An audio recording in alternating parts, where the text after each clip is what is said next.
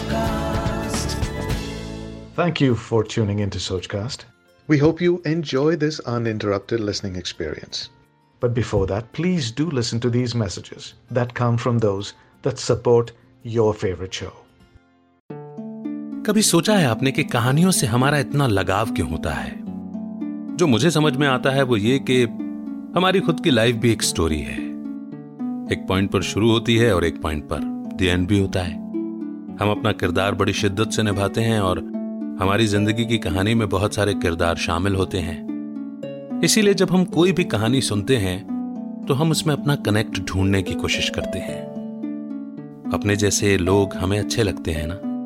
और अपने से कुछ अलग भी अगर वो इंस्पायर करते हो, कुछ बेहतर देते हो तो। तो कुछ बेहतर मिले इसी इंटेंशन से अपनी ज़िंदगी के सफ़र में मैंने एक और सफ़र शुरू किया, जिसका नाम है कहानियों का सफ़र।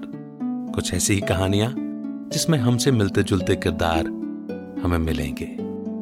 सोचकास्ट पर मेरे यानी अमित के साथ सुनिए कहानियों का सफ़र।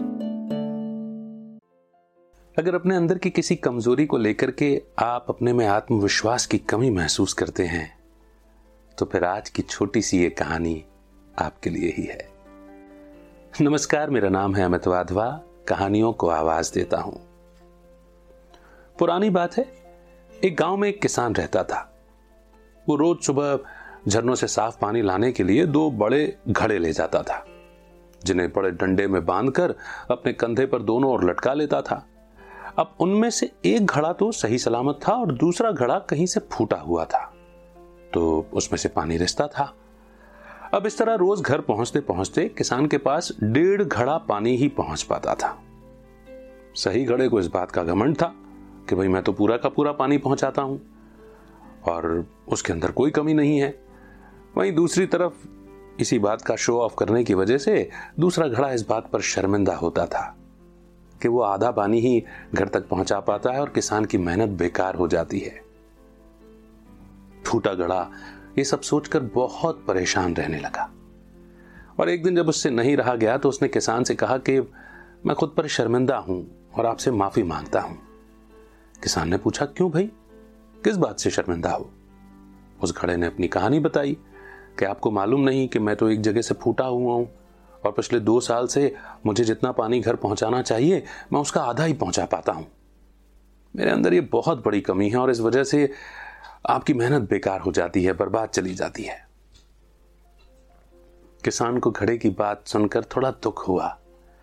वो बोला, कोई बात नहीं। मैं चाहता हूँ कि आज लौटते वक्त ना तुम रास्ते में पड़ने वाले सुंदर फूलों को देखना। घड़े ने वैसा ही किया। वो रास्ते भर सुंदर फूलों को देखता आया। ऐसा करने से उसका दुख, उसकी उदासी कुछ कम हुई। मगर जैसे ही घर पहुँचा, फिर उसके अंदर का आधा पानी चूँकि गिर चुका था तो फिर से मायूस हो गया। तो किसान उससे बोला कि भाई, तुमने ध्यान नहीं दिया। पूरे रास्ते में जितने भी फूल थे ना, वो बस तुम्हारी ही तो तरफ़ थे। सही घड़े की तरफ़ तो एक भी फूल नहीं था। और ऐसा इसलिए क्योंकि मैं तुम्हारे अंदर की इस कमी को जानता था। तो मैंने उस रास्ते में बीज बो दिए थे। और उस पूरे रास्ते पर तुम, तुम्हारे अंदर से जो पानी रिश्ता था वहाँ पर पौधे बने और फूल खिल गए। तो तुम्हारे अंदर से रिश्ते पानी ने ही तो उस पूरे रास्ते को खूबसूरत बना दिया, जिससे आज तुम्हारी भी उदासी कम हुई। और तुम्हारी वजह से ही मैं इन फूलों को भगवान को अर्पित कर पाता हूँ, अपने घर को सुंदर बना पाता हूँ, और भी मेरे जैसे कई लोग उन, उसका फ़ायदा उठा पाते हैं।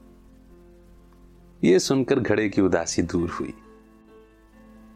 कहानी तो बस इतनी सी ही है। बात उस घड़े की नहीं, हम सबकी है। जब हम ऊपर से आए थे ना, नए नए तो साबुत खड़े थे। मगर फिर कभी अभिमान आया, कभी अंदर कोई बुराई आई, कमज़ोरी आई तो उन कमजोरियों से टूट फूट गए और रिसने लगे। मगर किसान उस परमात्मा की तरह है। कमियों को देखते भी उससे कल्याण करा लेता है। भूल होते भी उसमें भला भर देता है। ठोकर खाने पर भी ठाकुर बना देता है। और हम जो हैं, जैसे हैं, वैसे हमें स्वीकार करता है। बशर्ते कि हम भी अपना विश्वास उस पर डालें। तभी आत्मविश्वास और परमात्म विश्वास जन्म लेता है। और शायद परमात्मा पिता की ही तरह हम सबकी भी यही ज़िम्मेदारी है कि हम कमियों को ना देखें, कमियों को ताकत बना दें। हमारी भी और हमारे आसपास के लोगों की भी। उम्मीद है ये छोटी सी कहानी आपको पसंद आई होगी। बहुत जल्द एक नई कहानी के साथ फिर होगी मुलाकात। तब तक रखिए अपना बेहतर ख्याल। अमित का नमस्कार। जय हिंद, जय भारत। Like this Sochcast?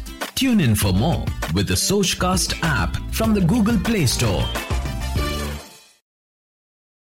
आशा करते हैं कि आपको ये सोच कास्ट बहुत पसंद आया अगर कुछ कहना है इसके बारे में तो लिखकर बताइए हमें अपने फेसबुक और इंस्टाग्राम पेज पर सोच कास्ट ढूंढिए अगर आपको अपनी सोच दुनिया को सुनानी हो तो सोच कास्ट करो Sochcast.